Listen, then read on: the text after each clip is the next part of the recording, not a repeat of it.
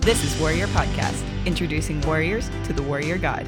I'm your host, Elizabeth Andrade, here with Connor Shanahan. So, Connor, I have a question for you. Yes, ma'am. What has been the most shocking experience of your military career? That is a fascinating question. The most shocking experience of my military career came early. It came early on. When I was in the process of enlisting in the Army National Guard, when I was a sophomore in college, just getting my feet wet, just entering the system, I gotta admit, I had a lot of questions when I was preparing to join the military, as I think most people should. It's a big deal, and you should do your research and you should find out as much information as possible in that process, when I was going through and, and, working with my recruiter, figuring out what this enlistment would, would look like, one of my questions that came up was okay, I am a college student.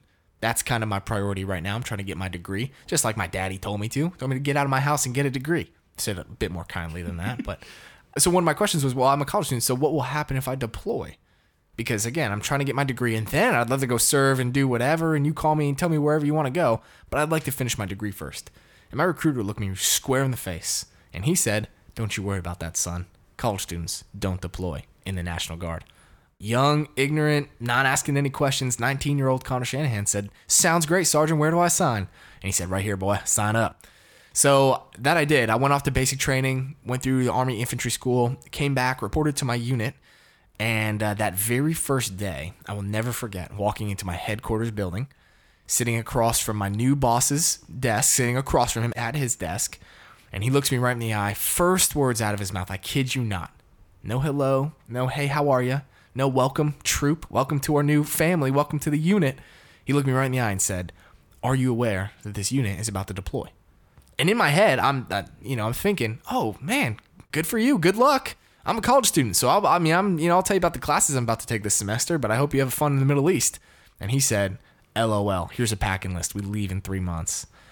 So my recruiter just you know slipped his mind slipped his mind. His mind. The reality of the situation that uh, you are almost guaranteed to deploy if you join the military in any component in any regard. And uh, that was quite shocking for a young 19 year old but look at look at me today. We made it. We made it fam and uh, and that was that was without a doubt the most shocking thing just to jump start the military career get your feet wet with a deployment to the middle east why not go get some however elizabeth i was reading the bible the other day check out this pastoral transition right here. And I came across some shocking news. What was that? Would you mind reading this verse for us? Matthew chapter 4, verse 23. Hey, warrior, if you want to go ahead and flip there, if you're driving, please don't do that. If you're just chilling right now, go ahead and pull up Matthew chapter 4, verse 23 and prepare to get your mind blown. All right, here we go. Jesus went throughout Galilee, teaching in their synagogues, proclaiming the gospel of the kingdom, and healing every disease and sickness among the people. What are we to do with that? So I guess first we would have to say what is the gospel, what or what maybe have we always heard is the gospel. And what would you say if, if I were to ask you, Elizabeth, what is the gospel? What have you always been told the gospel is? Oh well, this is a straight answer. It's a softball. It's, it's the easy one: the death, burial, and resurrection of Jesus Christ. Come on, somebody! I see that hand. The death, burial, and resurrection of Jesus Christ. Now let me ask you a quick follow-up question: If Jesus, while he was on earth, this is early on in his ministry, Matthew chapter 4. This is just where the story heats up, just where Jesus gets moving, starts making moves, starts ministering to people. One of the first things that he does is proclaim the good news of the kingdom or proclaim the gospel. What are we to make of that? Again, Jesus is proclaiming the gospel, and yet we've been told our whole lives the gospel is the death of Jesus Christ. What are we to make of that? Then if Jesus is proclaiming the gospel and obviously the death, burial, and resurrection hasn't happened yet, there must be something more to this. There has to be something more. And that is a shocking statement. Can we just admit that? That's a shocking statement. That if you have, like I have as well, warrior, I've been told my whole life, the gospel is the death, burial, and resurrection of Jesus Christ on the cross for your sins so that you can go to heaven, right? That's the 30 second or less sales pitch.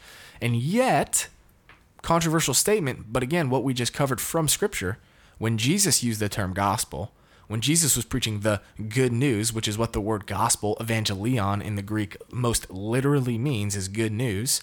So Jesus was most literally preaching the gospel, literally preaching good news before he died. So there must be something more going on here.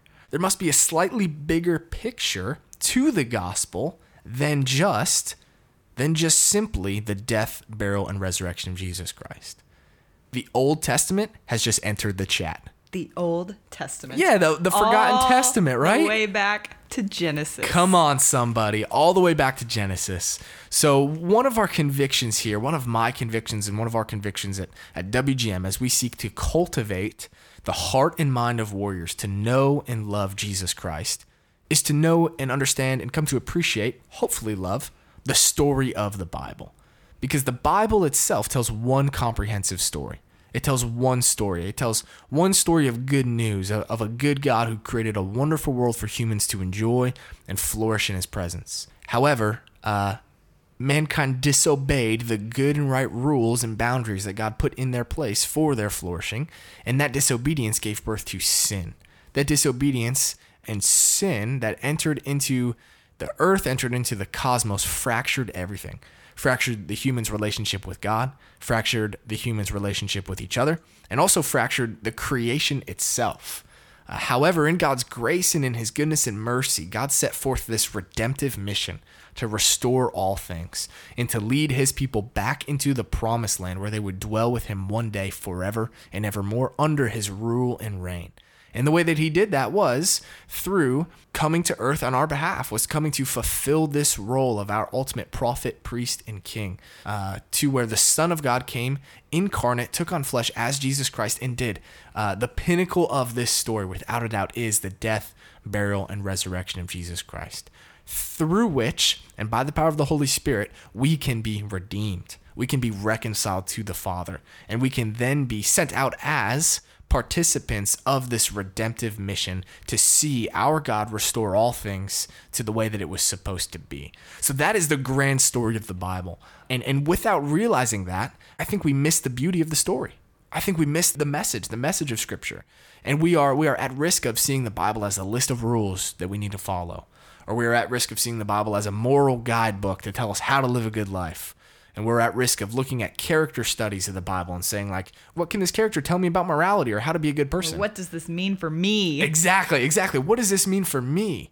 And all of that completely misses the point because all of Scripture is about Jesus Christ. All of Scripture is about God and, and the story of God, the gospel of God, and the mission of God to redeem and reconcile and restore all things to Himself. So the the story of the Bible, the Bible in its entirety, we see playing out in this verse here. And I just, Connor, I know you really like the CSB Study Bible. Oh, come on, yes, I do. So I have this um, little excerpt from the CSB Study Bible about Matthew 4:23 and it says here that Jesus's ministry in the synagogues shows that he initially focused on his ministry on the Jewish population of Galilee but this focus then widened to include the Gentiles from there and beyond. The good news of the kingdom the primary topic of Jesus's preaching was that long awaited Christ the human ruler through whom God would establish his reign on earth had come at last. And that's a critical point that's a critical point because so often in our churches, so often in the sphere of Christianity, when we talk things gospel, when we talk things Jesus, we only talk about the New Testament, right? When's the last time, if you attend a church that preaches through books of the Bible, when's the last time you guys preached through a book from the Old Testament? It's so common for us to, to just work through the New Testament because we're more comfortable with it, we're more familiar with it. And yet, Jesus' ministry, Jesus' life, this is going to sound controversial, it doesn't make sense without the Old Testament. We need to know the whole story. And so, the, to your point of what you just brought up, is absolutely this is Jesus' primary message while he was on earth that the Messiah has arrived, the promised one that stretches all the way back to Genesis chapter 3, the promised one that would defeat death, that would rescue God's people, the fulfillment of the Abrahamic covenant, the fulfillment of the Davidic covenant, the king that would come forth as a descendant of David to reign and rule over God's people forever. It's Jesus.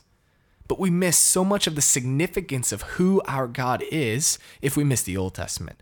And so that's our heart. And that's why over the next several weeks, we're going to be going through this series that, that we're simply calling and thinking through as the story of Scripture. The story of Scripture, looking at the grand redemptive story of the Bible.